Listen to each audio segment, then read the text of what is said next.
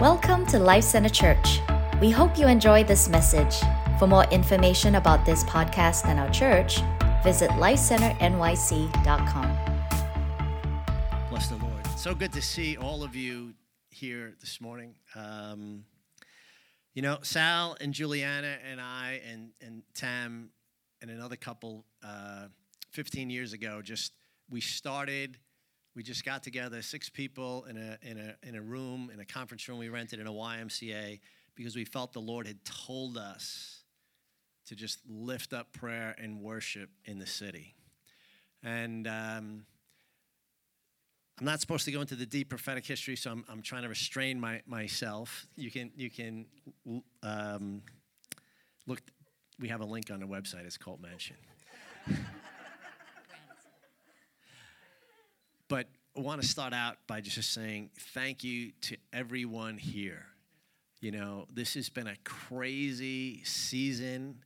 Um, I feel like we're coming out of it on the other side to a certain extent. I, only God knows what the future is.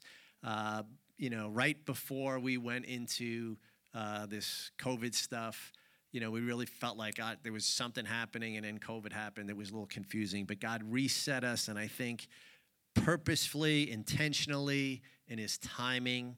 And uh, so the call on. Yeah. So I just wanted to say thank you so much to everyone who just stood the test during this whole COVID time. All the people that rose up, especially Colt, right here. Okay? So for those that don't know, um, Colt is one of our pastors here, and he's full time. And he, but just before lockdown and everything, he's like, you know, we need to get cameras. We need to get you know lights. We didn't have anything. We never really we recorded audio you know just here and there not always not consistent you know with that. And just before like the lord just used him to spearhead just getting all that stuff together. And then like lockdown and he went into hyperdrive to get us a YouTube channel to do everything that he could do. And we, you know, that was the Lord using him. And we're so, so grateful for everything that Colt has put in and that he's done. And and it's you know it's not just Colt, but there's like a whole team of people that really really rose up. And we just want to highlight them um, to so much is like kevin who's sitting over here at the end here. Like you said 2011 he's been with us as the um, worship pastor. And you know we would record on wednesday nights and things like that. And and mariah would also help. She was um, part-time and she was coming in all the time and helping with everything as many others were i don't want to Please forgive me if I d- fail to say your name. It's not that we don't honor and respect. There's room for everyone, and we just totally honor everyone. I know, um, you know, our, our children's pastor was um, was in South Africa, pretty much stayed there for the whole time, and so um, we have, you know, right here, ladies rose up and put it, put online you know and um, so we did that. And then justin was running the intercession right next to her, her wonderful husband during the time. And we were online praying. And um, kevin quares came on to do sound. He's the sound lead. So you know it, it's just so grateful for everyone. Creighton who is uh, where's creighton? Just just raise your hand. Like if you don't know creighton and linda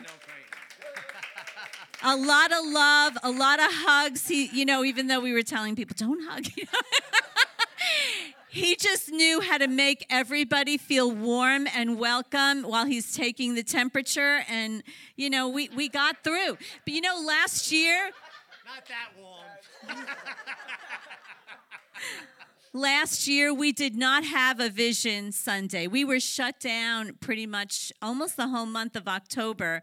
You know, we did open up slowly at the end of the summer, but we shut down in October, you know, again. And, and um, you know, so it, we never had a Vision Sunday. And, and we're just so grateful. We know that the Lord must really want us here because he for real it just stood through the time and and we know a lot of you know churches went through shaking but we want to point to jesus and Jesus kept us going for such a time as this. So we, we also want to highlight too, Rossi took over the lyrics lead. Jean, who was brought up before, you know, she does the production, video production. Jeanette now is doing social media team lead. We just thank God for everyone. And Janelle, who's the creative director and took over women's group online. There's just, and you know, we have Ogo and Jamal. Jamal took over men's online too with Colt. So, like, so many people pitched in. I mean, Colt was going picking up worship leaders with his car because they didn't want to take public transportation just to get down here so we could record a set and put it on. With the craziest things that were going on is just we had masks delivered. We've done, you know, we, we paid for 22 people's rent during that time. I mean, we tried to sow into people in the community. And, um, you know, we know some people couldn't make it today because it's the tunnels to tower race and all that. But we, we just want to say thank you because the Lord did this. The Lord put it on your hearts to stick with us during this time for a reason. And we're going to get into more of the vision now, too. Thank you. And thank you to everybody who volunteers in, in every different capacity. If we didn't shout out your name, you thank you. You make you make it work here, and uh, and it's uh, that's the heart of Jesus, the, the heart to serve. The call on this house is uh, from the time we started was kind of a, a Luke 18 mandate. It's the widow and the unjust judge, and it was her importunity or her continual coming before the Lord and asking, making her petition known to God. We have burned with revival from way before the 15 years that we that God called us to step out in faith and start this. We have seen here and there God's outpouring of his spirit, but we know there's more. We know God wants to do greater things in the city, and we feel like we're on the, the precipice of that. And uh, so, yeah, is it there? So turn with me to, to Luke 18, beginning at verse 2. Uh, there was a certain, there was in a certain city a judge who did not fear God nor regard man. Now there was a widow in that city, and she came to him saying, Get justice for me from my adversary. And he would not for a while. But afterwards he said within himself, Though I do not fear God nor regard man, yet because of this widow troubles me, I will avenge her, lest by her continual coming she weary me. Then the Lord said, Then the Lord said, Pay attention. Hear what the unjust judge said. And shall God not avenge his own elect who cry out day and night to him? Though he bears long with them, I tell you, he will avenge them speedily. Nevertheless, when the Son of Man comes, will he really find faith on the earth? God's looking for faith that doesn't quit. Faith looks like something, it stays the course. Faith doesn't look at what's seen, faith looks to the unseen and calls those things that are not as though they were. So that was that's the call on this house to raise up. I'm going to say it, night and day prayer. We've never made the night and day part like central, but it's in our hearts to see night and day prayer. Why? Because Jesus is worthy of it. He's called us. There's a raising up of the tabernacle of David from which God orchestrates justice. And when I say justice, I mean giving Jesus his reward. Jesus suffered and died on the cross to restore men and women into relationship. The most important thing is that we come into this relationship with Jesus and that we come as his disciples to see him get his reward. Amen. We want to see a mighty outpouring of the Holy Spirit and God receiving all the glory. Amen. Yeah, so so kind of a, to start off kind of with the different three sections we're going to go. The first one is prayer, presence, worship. And as Bill articulated, this is so central to our house and who, what we are specifically called to do. There are many houses in this city, there are many churches, there are many companies, but there's specific things that God will give a, a group to, to participate in, and there's a grace to actually do those things. And we, we want to be aware of who we are and our identity. And I'll, I'll, say for myself, even going through COVID in this past season, it's just reinforced for us as, as the senior team that, like, this is the call on our house. It's prayer, it's presence of God, it's worship. Like that, that, when we do that, we fulfill our mandate to the city and we i actually believe it positions the city for a, for a mighty move of god because we're doing our part and, and, so I think we can get in this place of like, you know, there's different churches. And we want to do this, we want to do that. This house, we're a house of prayer, praise, worship. That's what we are, and that's where we're going to go. And, and, so, so just getting into that topic, I want to I want to kind of expand that a bit, and our panel is going to talk through that a little bit.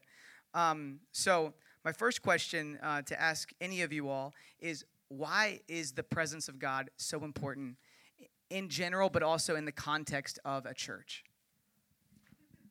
I knew Jules was going to jump yes, at that. I knew it. I just, you know, like this morning, let's keep it relevant. When presence is here, it just reminds us how near God is.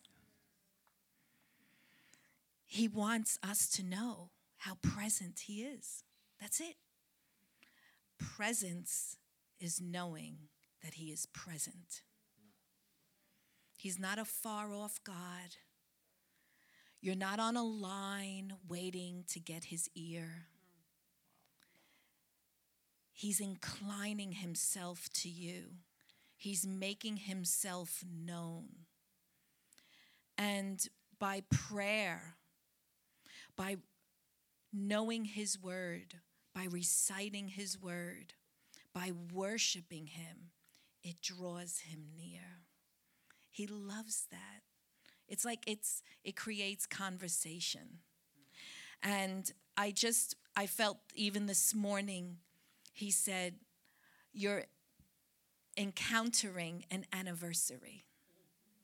You're encountering how I keep covenant from when I first started till now.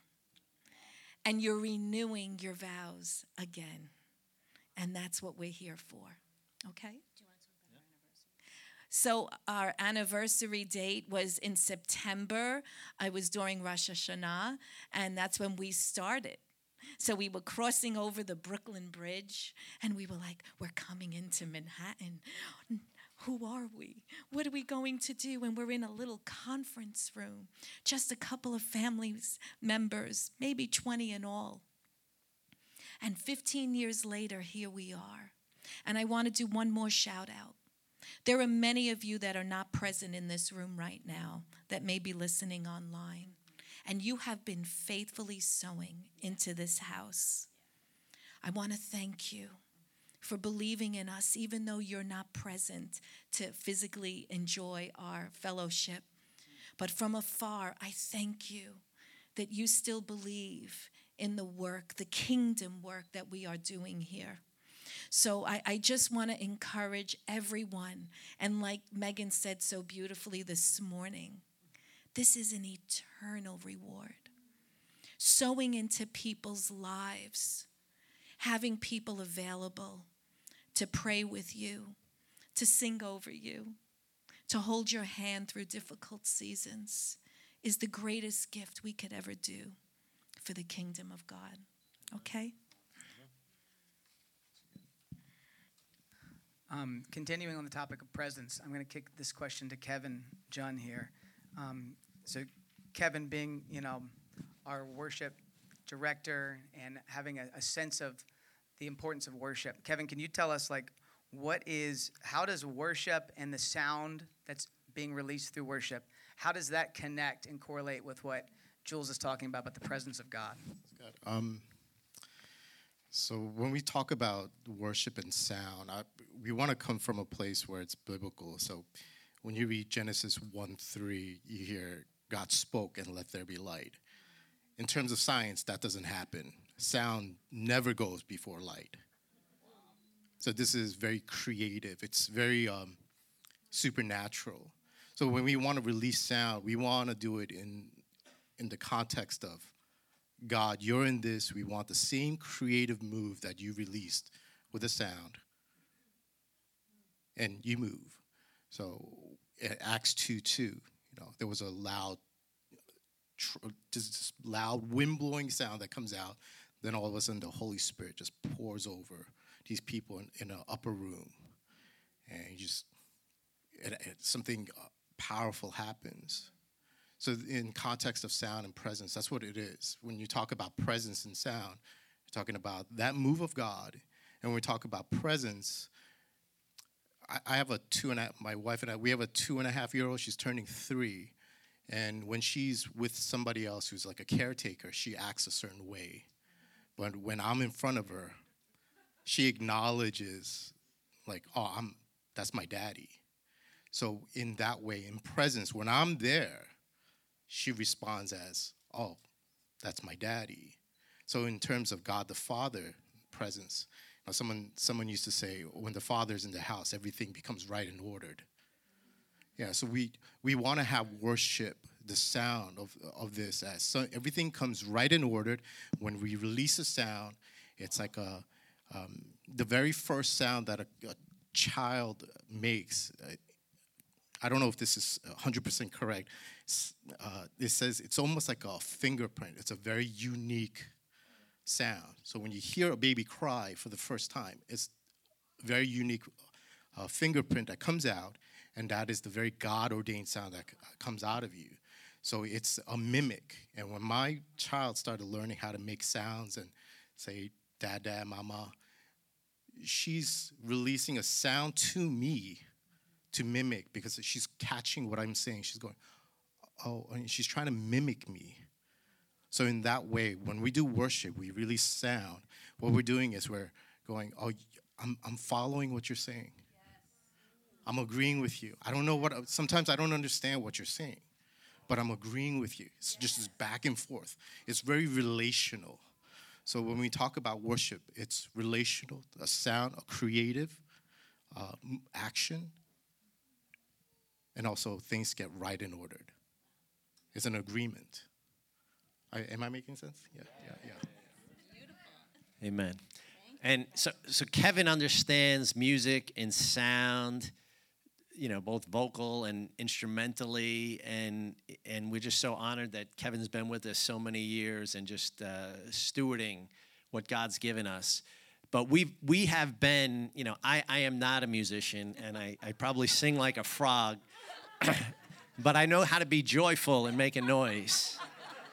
And uh, but I know that when we come together, something like when we come together and we're singing together, we come in agreement under the you know songs that you know people are inspired to write, and they just lift up Jesus, you know.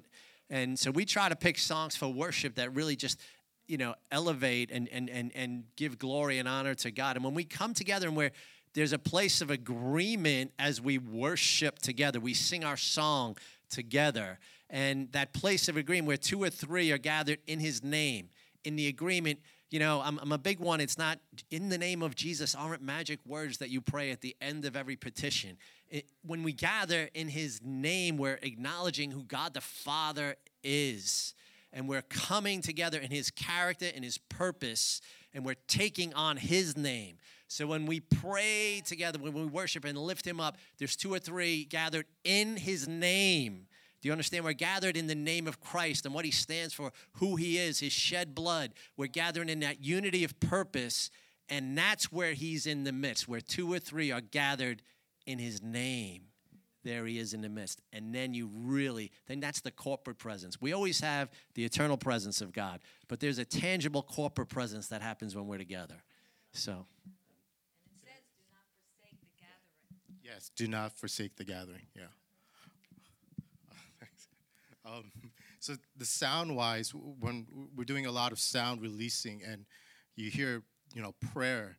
Um, there was a book uh, by Joanne McFadden. She talks about astronauts going into space uh, in the 60s or 70s. I forgot which year. And she said um, they would pick up radio waves from the 30s and 40s prior years. It's still percolating in the air, in the higher. So when we hear that, we're thinking, oh, we're releasing a sound and it just dissipates. It doesn't. It bounces. If you think about sound waves, it's, it's always bouncing somewhere. So when we release a sound, it's not a diminished action, it's always a perpetual. You know, and we've always we're we're not here on our own. We're standing on the prayers of all those who've gone before us. Even even Fulton Street when they were crying out for revival down here, you know, it was answered in part, but I think there's going to be another wave and it's it's our prayers combined with the prayers of the saints gone by. Like it's not in vain.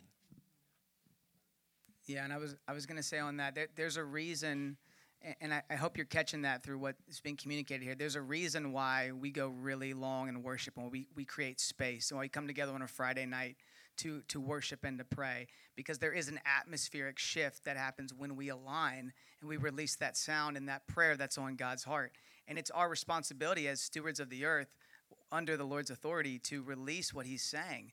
And, and so, and there's something strategic as well about we're not just down here because FiDi is a nice neighborhood like we're down here because the lord like called us to this specific area. And it's in connection with the move of god that happened in the 1850s the fulton street revival which is in our prophetic history. Another plug right there. Um, but it's in connection with that. And, and we're really we're really running with that mentality that when we come together and pray like god can do anything. And he can shift things in the city. And he can change atmospheres. And he did it 150 years ago. And he could do it right now in a greater measure um, so I, I, think those realities are really important because you're coming in here, and if you're like me, like years ago when I came in this space, and we lived in a different space then, but the idea is I came in, I was like, we're going so long in prayer and worship, and my mind would bounce all over the room. Like, like I just, it wasn't, I wasn't used to it. I came from a, a more of a missional mentality, which is great, but I was meeting now the, a prayer and presence movement that I needed to do missions. So, so many of you here, you have a calling and a purpose. You're, you're, there's a lot of dynamic people in the room, and God's called you to this city. You cannot fulfill your calling, your purpose, without prayer and presence and worship, like filling you when you come in here and also when you go back home and everywhere you walk around this city. You can't be missional without being prayerful. You can't. And I learned that the hard way. but you, some of you are young; you can learn that right now. Um, so, but but I really believe like part of what we're talking about today is building for the harvest. We're, we're, talking about like God showing us there's a move of God coming to the city, and it's already happening. That's beyond what we've seen in the past. And, in order to prepare ourselves, you need a company that's going to be prayer presence focused, so you don't burn out. Yeah. So you so you don't try to do it on your own strength. And, and prayer in itself is just such a humbling posture because you're saying, God, I can't figure it out. Lord, would, would you do it? Would you, would you do what I can't do? Um, so it, it's such an essential part of who we are. We're gonna move on to the next section, but we like seriously, like we could we could be here all day, and this is a is a topic that is so central to us. Now, in terms of like future like action and, and things that that we want to build for the harvest as it pertains to this specific section, we, we know that the Lord has called us, and Bill said it, for, for night and day prayer and worship. And so we, we want to really begin to enact these prayer and worship sets at different times, right? Some of you might come and you're like, I'm feeling like I want to do fire in the night. I want to I want to pray all night. Great. Like if that's burning in your heart, you need to come and tell us. Like we're looking for worshipers, we're looking for prayer leaders, but we know that we're called to pray from this place continually and we're just we're just looking for the right people and the right moment and we know it now is the time to build so if that's burning on your heart come and tell us. We're, we want to build out friday nights even more so to have those come back consistently. But we're also looking oh yeah we got some some excited people in the back. But we also there's other things that may burn on you. So you may have a passion for a specific topic and like you want to come in here at seven o'clock and pray it. Well let's like tell us like let's let's build this together. Let's keep the prayer and worship going downtown for the city um, our, our, next section uh, training and equipping. We're a house that's called to train and equip. I'm going to read this verse real quick. Um, this is ephesians chapter 4 uh, starting at verse 11 starting at verse 11 so christ himself gave the apostles the prophets, the evangelists, the pastors, and teachers to what? To equip his people for works of service, so the body of Christ may be built up until we all reach unity in the faith and the knowledge of the Son of God and become mature, attaining to the whole measure of the fullness of Christ. So you see, the fivefold ministry, its purpose, it's the existence of apostles, pastors, evangelists, teachers, is prophets, is to equip the people for works of service. Like we're here to equip one another. And, and so it's so essential we don't, we don't forget why we come together and why God created these offices. It's to equip. Um, and I want to read this next section because this, to me, you forget. We kind of stop at that one because it's a nice ending and it's a little long to keep reading. But Ephesians 4.14 is directly correlated to this. Here's what it says. Then we will no longer be infants, tossed back and forth by the waves and blown here and there by every wind of teaching and by the cunning and craftiness of people and their deceitful scheming. Instead, speaking the truth in love, we will grow to become in every respect the mature body of Him who is the head, that is, Christ. From Him, the whole body, joined and held together by every supporting ligament, grows and builds itself up in love as each part does, hit, does its work. Isn't that a beautiful picture of the body functioning together, but unto what? To equip us to not be tossed to and fro by the, by the waves. And I know many who have come to this city with great call, great destiny. And let me tell you, they weren't in a company where there was where there were people operating in the fivefold ministry and they weren't connected to community. They weren't a part of the body of Christ and they got blown around. And I don't want that for anybody in this space. And some of you are like, hey, that was me. But here you are. It's, it, we're not going to get tossed to and fro by the culture, by the media, by, by all the things. And some of you are college students and you just got here and you've got a massive call, and I don't want to see you blow away. And it's our job as a company to come around each other and say, We're going to fight for you. We're going to believe that God's going to fulfill everything He said for you. But you've got to come and surrender yourself to, to accountability, to, to be connected to a community. But when you do, watch God use your life for His glory. Watch you go against the stream of culture and give, and watch people come to the kingdom because your life is different than that around you. Um, so, so, my question I have for the panel here um, is what specific training and equipping do you believe is the most important for our company in this particular season? So, I, I might reframe the, the question slightly because I think the most important thing is, is, is, is in every season that we be all rooted and grounded in the Word of God. You know, we we need. You know, we have. Uh, it's so important that you're you you you have a da- daily pr- uh, prayer and Bible reading time. And uh, if you need help with that, we have a read the Bible through in a year plan, and you can just jump on right now and pick up.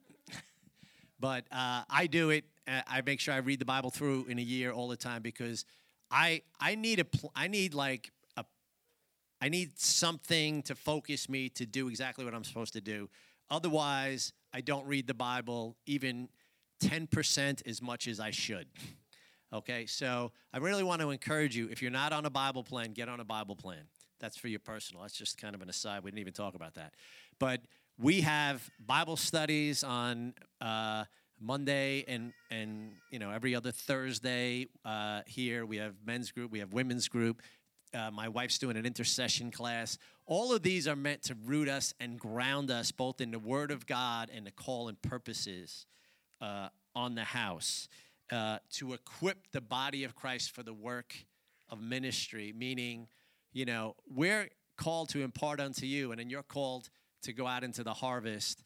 And whoever you run into, you're putting on Christ and you're Christ to them. All those people outside, they don't see Jesus.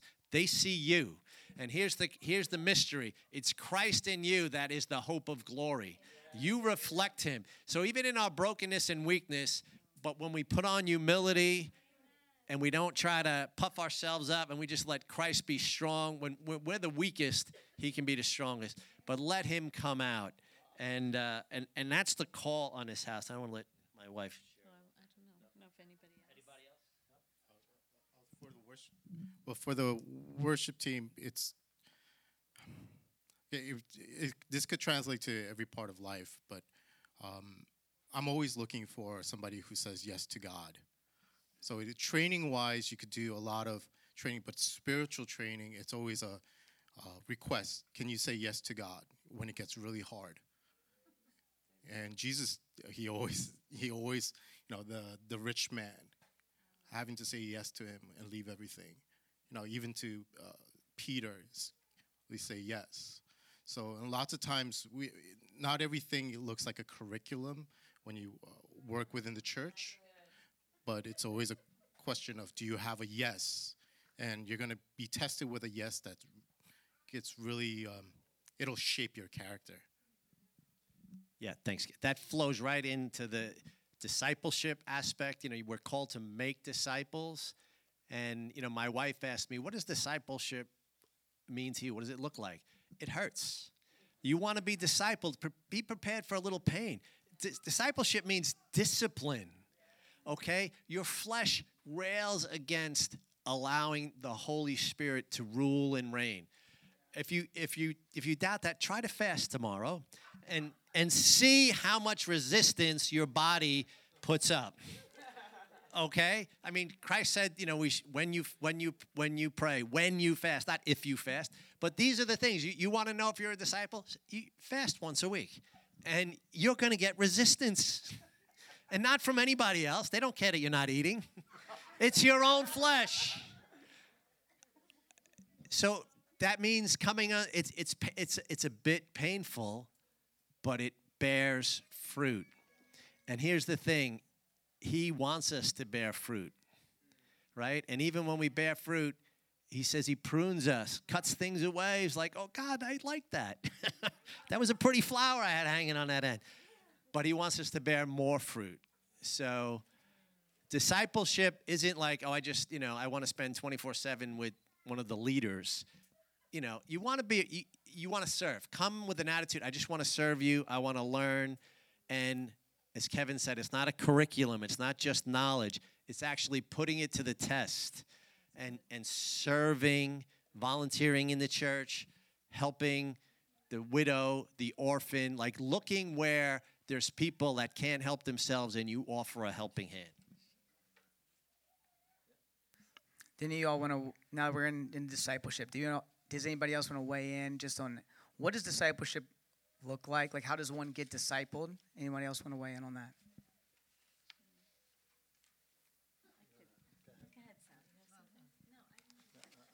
Such an easy question. well,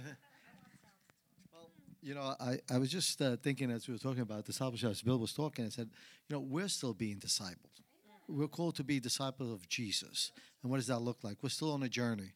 So, uh, uh, we haven't arrived yet, and uh, you know, and uh, and I was just thinking about that. and said, you know, sometimes you okay, you you reach a leadership position, and you're like, okay, now I need to disciple others, but we ourselves are still getting discipled, and and it all goes back to being rooted. God showing up, the presence, a lot, everything is intertwined into um, into your heart. And I said, God, I, I, want you more than anything else. And I think once we get that um, that heart, that pasha, and we pasha the heart in that sense, then we can be discipled. Then we can receive. Then we can be healed. Then we can be receive His love, and we can grow and offer that to others. So, what does that look like? Well, I think it, for me, discipleship is not just um, reading the Word and uh, and being with someone and discussing what, what the word says. What, what do you think it means to you? So those uh, Bible classes as part of discipleship, uh, where you can learn more of what God is saying uh, in His Word, through His Word, and uh, also being in community, um, having a friend that you can talk to, having someone that you can discuss what God is doing in your life, and uh, someone to pray with, pray with you, or, or pray with the other person, um, and serve. I mean, the heart of a servant um, I think we, as we were talking earlier, you know, Bill was saying, pick up your cross and follow me. Picking up the cross is, uh, like Bill said, hurts. It's not just, uh, oh, let's go on a great joyride or let's go on a great uh, adventure. It is an adventure, but sometimes it hurts because that's how we grow. Right? As a father, you know, sometimes I uh, tell my kids what not to do and, and what to do. And sometimes they say, no, no, no. And they want to experience themselves, so they find out that it hurts. But I've been through there already, and I said, I don't want you to hurt. So that's what it is. And that's what our Father in heaven wants to do with us. My wife is going to chime in. I just want to say, too, Jesus said, for the joy set before him, he endured the cross. So if Jesus knew, like he he had to have endurance, but it was the joy that was set before him that was giving him the endurance. So I think when we're going through these trials in life and we're we're receiving the prunings of God in our life and you know like Bill said the the the father comes to prune us because he sees good fruit. And any gardener will prune a good tree. And so and then they'll cut away those things that are not fruitful. And so I really believe that the Lord is wanting us to grow in every aspect, and that is discipleship. And uh, so think of it as a joyful process. yeah, and how many were here last week to hear Dina and Mike Van Hall? Okay. So um, my daughter-in-law, um, she's almost due any day almost. And um, so she challenged me with that and she said so what are you guys going to do as a follow-up with that? Because she released a very strong word. You know i like are you you have to sobering it was a sobering word. You know not everybody who cries out jesus jesus is a real disciple okay so it's really you have to be obedient to the word you know, when people are looking and when they're not looking. It's not about anyone else. It's about taking up your cross when no one's looking. It's about Matthew 25, the 10 virgins. The five were foolish because they did not trim their lamps. They didn't buy the oil that was needed. And that oil is going to be spending time with the Lord, but it's also going to be doing the things that maybe you don't are uncomfortable for you because it's going against the grain of culture. So we have to be disciples. And this this this was a sobering word she released. And and we i don't know we talked about it and prayed about it during the week and we feel that yes the lord sent them from China back into America to release this word wake up, bride, wake up, church. Because not everybody that's worshiping and that, you know, you think is really going to be there. This woman's name was not written in the Lamb's book of life. This woman who was a worker at the orphanage and, and you know, she saw a dream and, and in the dream, and then it woke her up to really be like, hey, I got to be serious about my faith. So it's not necessarily looking to somebody else to disciple me. I've got to be discipled by the Lord. I've got to live it to the core. You know, and um, okay, so we said we weren't going to do this, but I did it anyway. So, amen. So, so that means turning the other cheek. That means blessing. When someone curses you, we answer with blessing. You know, that's Sermon on the Mount stuff. That's a disciple okay? It's, you know, that's a disciple. I feel like I'm talking. Yeah. So we're gonna make. This, I'm gonna make this quick. When I do like mentorship with people, disciple, I tell them I don't want you to look like me. Um, uh, you're gonna have the same problems that I do. It's just I don't want another Kevin with the. I want you to come out like the way the Lord created you. So when you have somebody discipling you in any form of way, you're looking for somebody to bring out the very Jesus in you. Amen. Yeah, and I think I think too like one thing I love about this company is like we're really about training, equipping, equipping and discipling everyone. Like it's not like oh, like there's a few really talented, gifted people that are on the stage and do everything. Like no, like like these leaders, I've been around them for a long time. What drew me to them initially was they want to bring us up. Like they want to see myself and each and every one of you thrive in your gift set and, and to be discipled and to walk in what God's given you. It's not about one main leader doing a bunch of great things. And, and I think that's how, you know, a move of God really happens. And, and I would say this in terms of discipleship, the prerequisite, we've all gone through a great season because the prerequisite to discipleship, I believe, is humility and surrender. And so if you have a heart of humility and surrender, and many of us got humbled and had to surrender a lot in this past season, we are primed right now to truly be discipled. And to be discipled is actually to be a son and a daughter. And so, even if you look at the biblical context of discipleship, you have spiritual moms and dads. You see Paul, and he's rebuking the Corinthians because he's like, You only have one spiritual dad, and it's me, and you're not imitating me. But here, I'm going to send you Timothy, or I'm going to send you these sons in the faith. Why were they sons? Why were they daughters? Because they imitated Paul and his lifestyle, and they submitted to his authority. And it's not like a power thing, it's literally like, this is how the dynamic's supposed to work.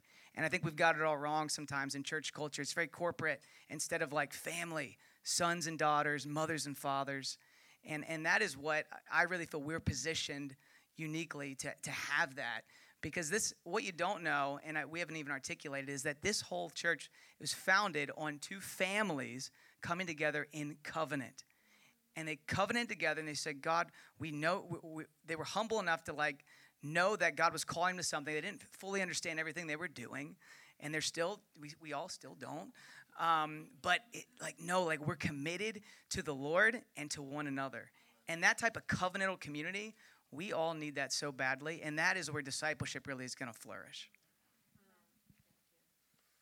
Amen. Um, so, just real quick, in terms of like, you know, we're talking about some of these concepts, but what does this actually mean for the church going forward? How are we building for the harvest? Um, so there's a few things as it pertains to training and equipping. Bill, could you talk real briefly about about the school and, and this concept with the school that, that we've been talking through? So one of the things that God has on our heart, and this is this is visionary. We, you know, it's not get, we're not opening next week, um, but maybe in two weeks. But But we know that God has called us. He stirred something in my heart like pre COVID, maybe even a year before COVID, to see a school of ministry uh, where we people come in and we're just intentionally pouring into them. We're bringing teachers in and others, and it's a, a you know a curriculum. Part of it is going to be a school of worship where we're going to raise up singers and musicians, uh, and because we really believe God wants to raise up uh, people that are truly equipped to impact and impart to others. So we, we see that. Uh, I see the worship component of that more. Uh, like when it first happened, I saw we need a school of worship, meaning we need to we need to call out the Levites, meaning the tribe that was set apart to minister to the heart of God. So those are worship, those are musicians and singers because you know they they they kind of lead and we we just join behind them uh, and and enter into his presence you know we enter into his presence with thanksgiving in our hearts and and into his courts with praise so uh, I think that that may be the initial focus, or I'm sure we'll have different modules within the school. But we see a school because we believe that God's breathing on it. And in order to do that, you know, we're going to have to expand infrastructure, and that's the things, some of the things we're exploring. And I want to do one more shout out to Ogo and Billy because you know they do this for a living as far as strategy. So they sat with us. They're part of our team too, and they sat with us and challenged us to write out the five-year vision, the three-year. Because, like Bill said, he, this is something that's been on his heart for years, but we don't know. And I know, like he's he's tried to talk with Jordan and Kevin and Ivan to see like how can we do this? How can we do this? But you really need a team around you. So we're so grateful for um, their help in this, and and you know we plan to keep meeting with them to help us, you know, put things together because they they know how to do this. You know, yeah. And Tammie, I love how you're saying. Ogo and Billy. You know, I see the generations working together, and that's something that's very much on our heart is to have generations working hand in hand to see his kingdom advance. So, continuing on the generation component, another in terms of discipleship, we also feel very much called to disciple the next generation. And that's been something the Lord's really like highlighted, even going back to 2019. We're currently re- working at building on our children's ministry here and and focusing more on like building something really robust and amazing. And lady's done a great job at really launching this new program because we let's get it for Lady because she's amazing. She won MVP last year, by the way, volunteering MVP.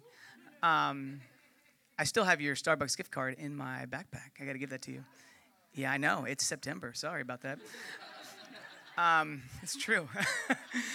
but um, but no, we really want we really want to build up that ministry because we know discipleship is so critical, and it starts with the littlest. Amen. And and but even looking beyond that, we're, we're targeting more. We're looking more at like college college campuses specifically. And how does the prayer in this house fuel what God wants to do on those campuses? Because that generation is needs to be discipled.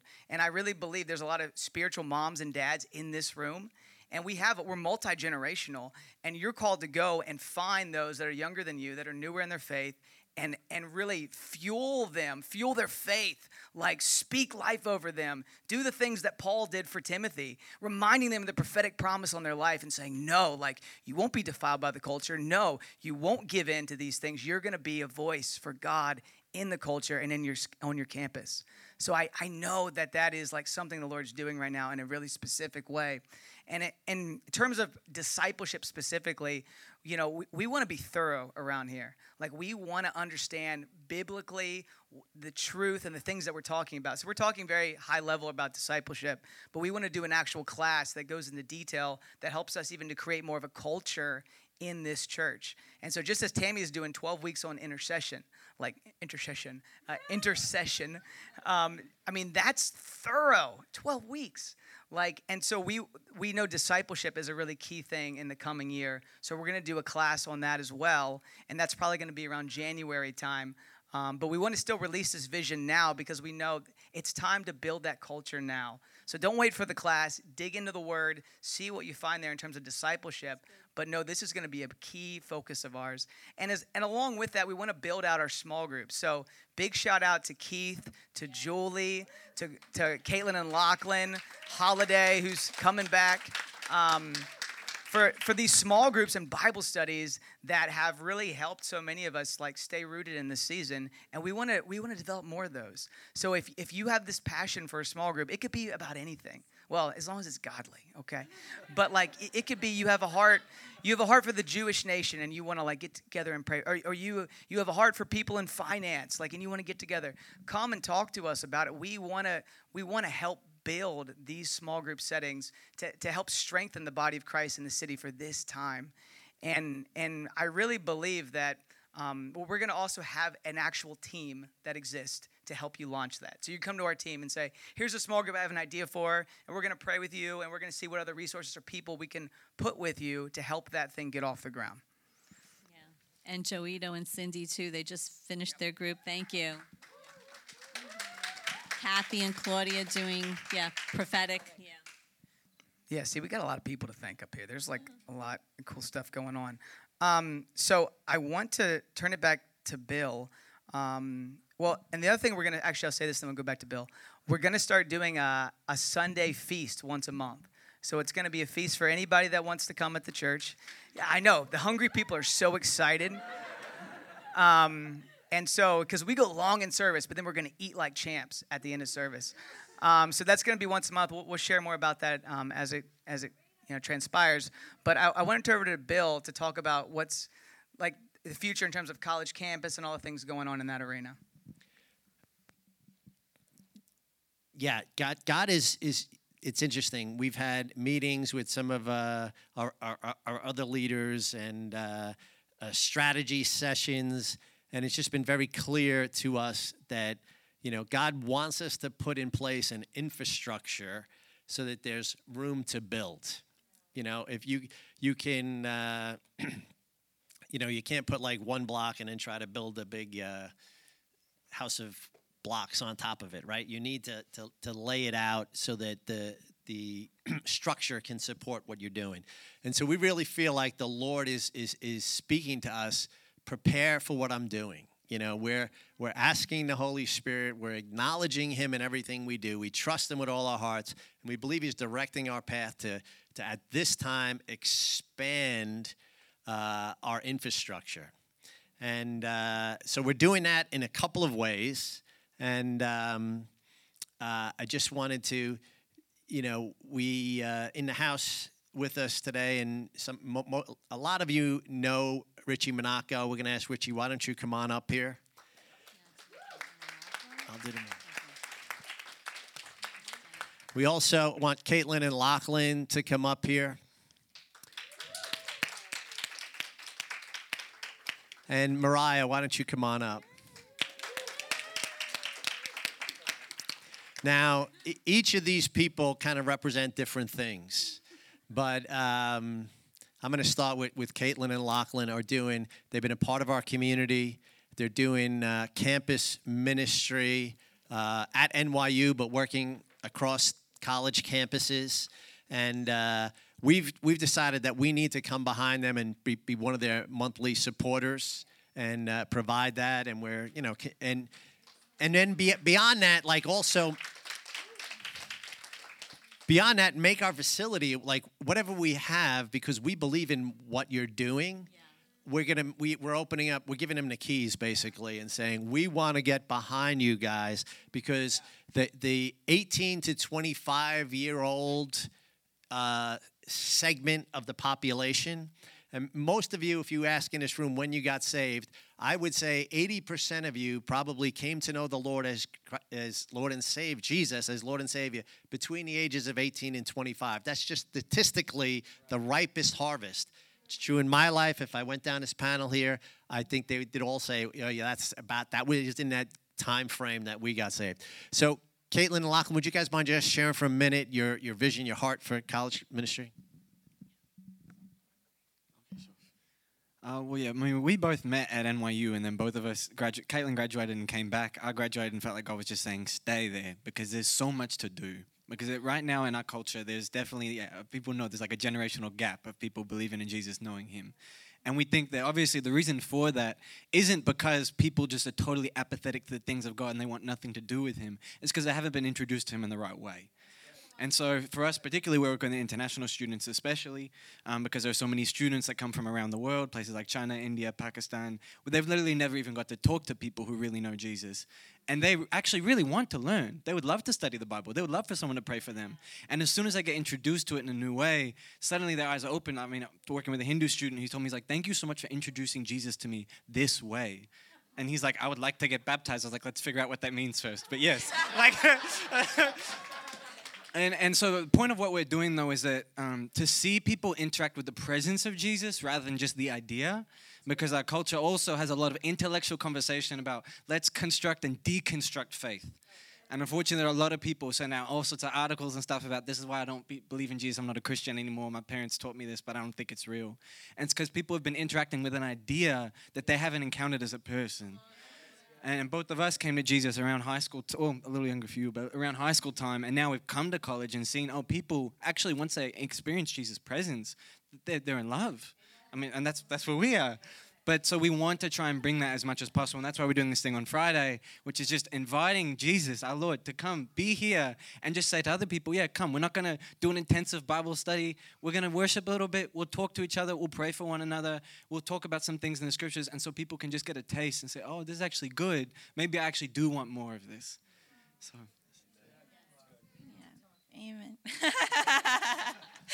um, yeah, just to add to that, like I had a really cool moment yesterday. I was at a grad retreat um, for just they weren't all international, but like kind of from everywhere in NYU um, and Columbia, and um, it was a cool moment where like one of the students brought up the point like they've experienced a lot of church hurt, and they they actually have a lot of friends who, and I have actually a lot of friends from college who have left the church and like don't have a church community and she was saying i think it's because you know like we're coming from a place of judgment like and they've experienced a lot of criticism for things that like they don't feel safe basically at church. And um, she was saying i just feel like it's about being inclusive like you just need to be more inclusive. And um, i just like i waited for her, for her to finish because I, I know that it was a really like tender spot for a lot of the students who were there.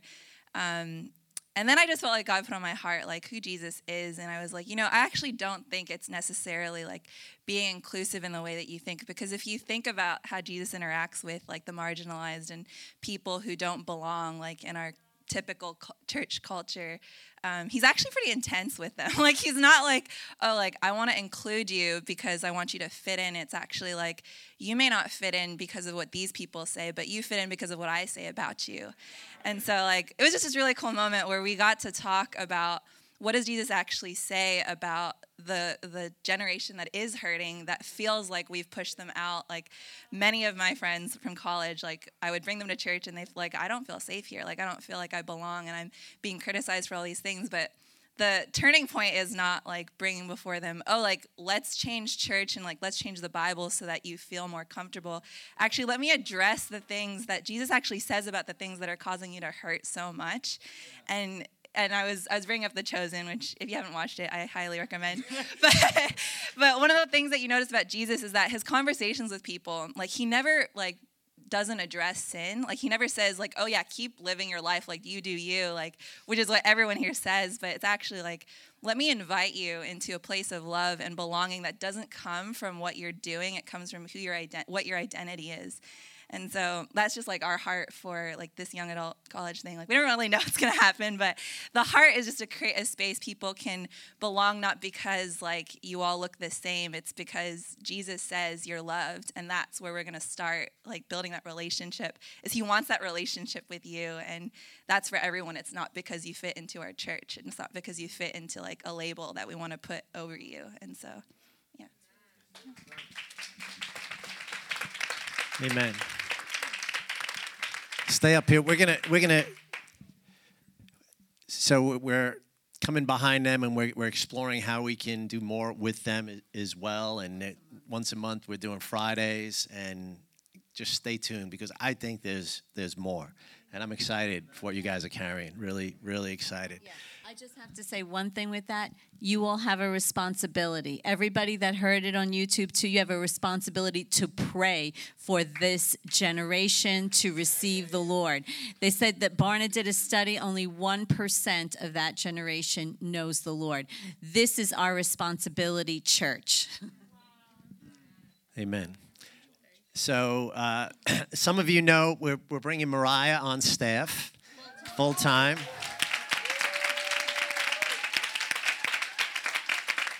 She helps lead worship, uh, and she's going to come on and, and she's uh, supporting in so many administrative ways. Mariah, kind of wherever she's needed, she she helps, and uh, it's just been amazing. Mariah, thank you. We needed you.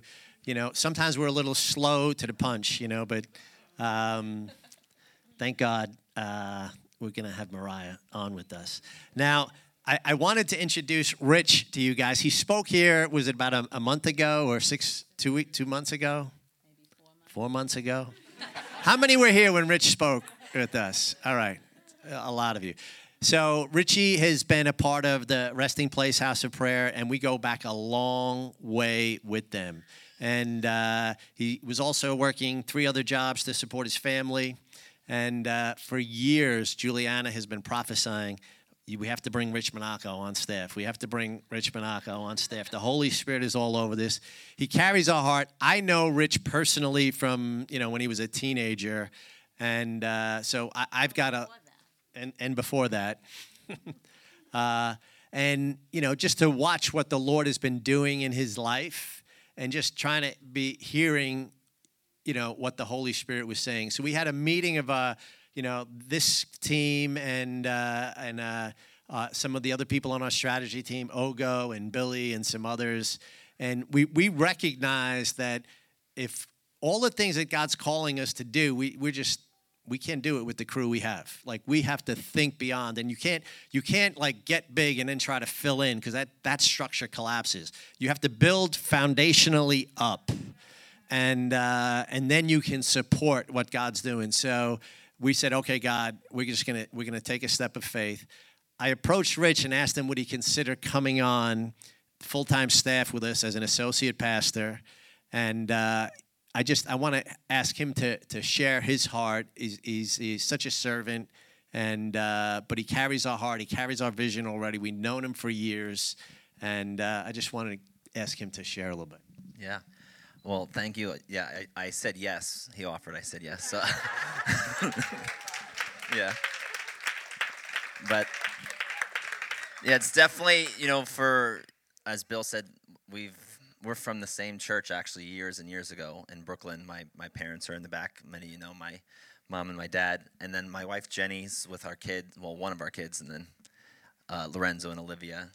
But for me, this has been family for a long time. Uh, we've always said uh, at Resting Place with Ali, you know, if we ever were, we, are friends with a lot of ministries, but we, if we ever were to just say, hey, let's just merge with someone, we've always said J-Hop Life Center has been been that ministry, that friend, that relationship for us. And on top of that, I did pretty much grow up in the White's house every summer, uh, hanging out with Billy and Danny and Laura and my brothers. So it's been an amazing journey just watching what the Lord has done in this house.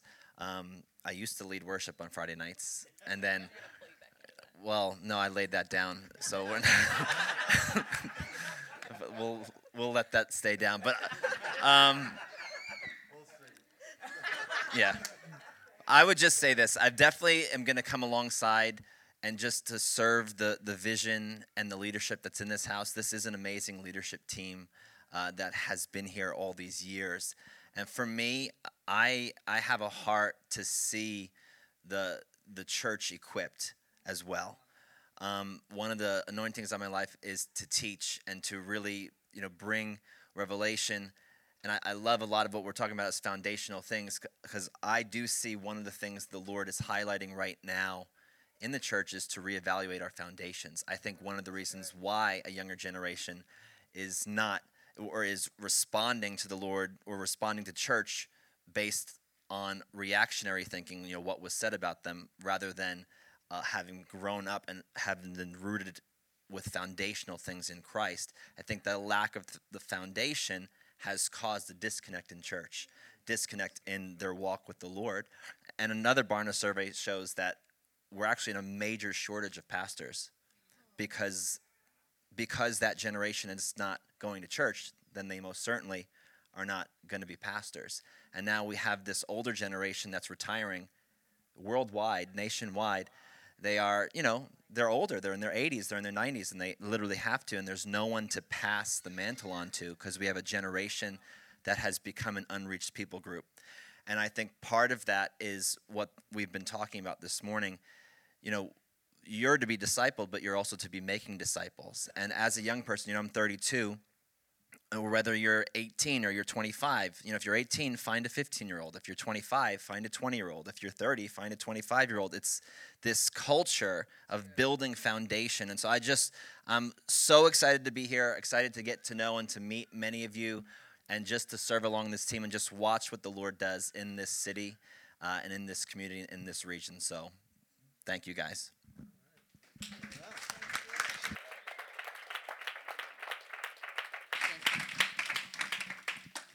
just so you a little bit of Richie's background is he was in IHOP U, right? And um, you know, for IHOP, you know, International House of Prayer, um, for years, and then.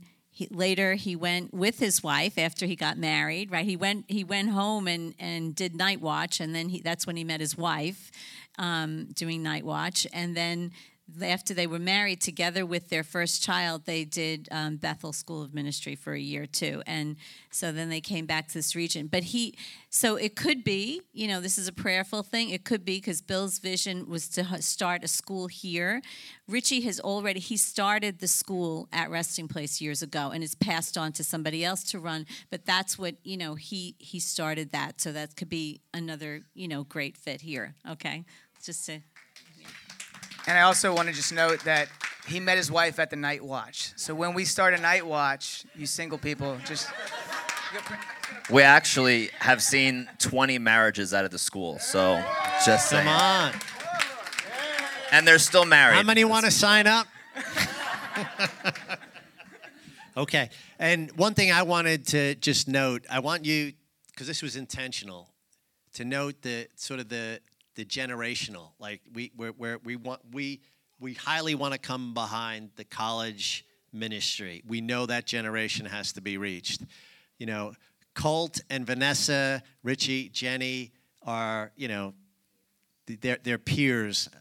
Colt, I forgot how old you are. You gave away your age, but you're close around there. and then, but but but we're getting older.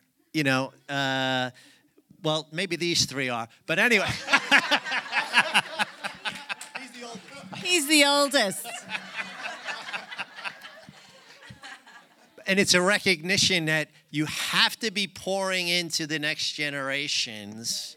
And there is a difference between the 30 year olds and the 20 year olds and the 50 and 60 year olds.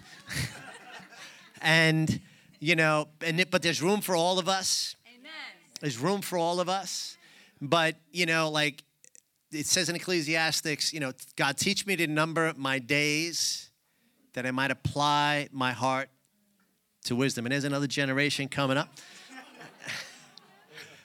and, uh, you know, whatever time I have left, right? I, I'm 61. You know, if, if, if God wills it and I have somewhere odd number 25 years, maybe, right? Or more or less, I don't know. But, you know, honestly, let, let's be real. Let, let's be real.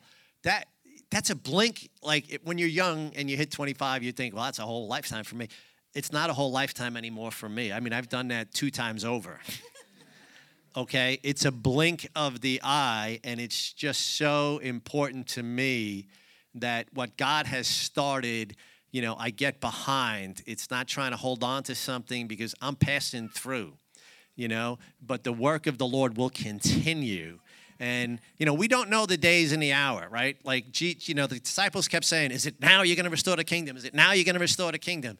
And he's like, That's not for you to know. The Father knows, it's in His time. We, we should know times and seasons and be always preparing for the return of the King. But I don't know. I mean, Jesus could come back next week. Literally, He could come back next week, or it could be much longer 10 20 30 40s I, I don't know. I mean people have been trying to figure it out for a long time. But i want my lamp the 10 virgins i want my lamp full. And we want to pass on generation to generation and come behind what the lord is doing. And the older are called to impart to the younger. If you've learned anything if you've grown in christ pass it on you know put on christ show people how to forgive how to show mercy how to be graceful, how to not criticize, how to not agree with the accuser. You know, like that's those are the disciples, right? So we need to the older needs to yeah. do that. Okay. So my life verse is Malachi 4, 5, and 6. And it's interesting because us as founders, we all started doing, um, we all started in the ministry by doing youth ministry in different places in the city. And so Malachi 4, 5, and 6 says, See, I will send the prophet Elijah to you before the great and dreadful day of the Lord comes.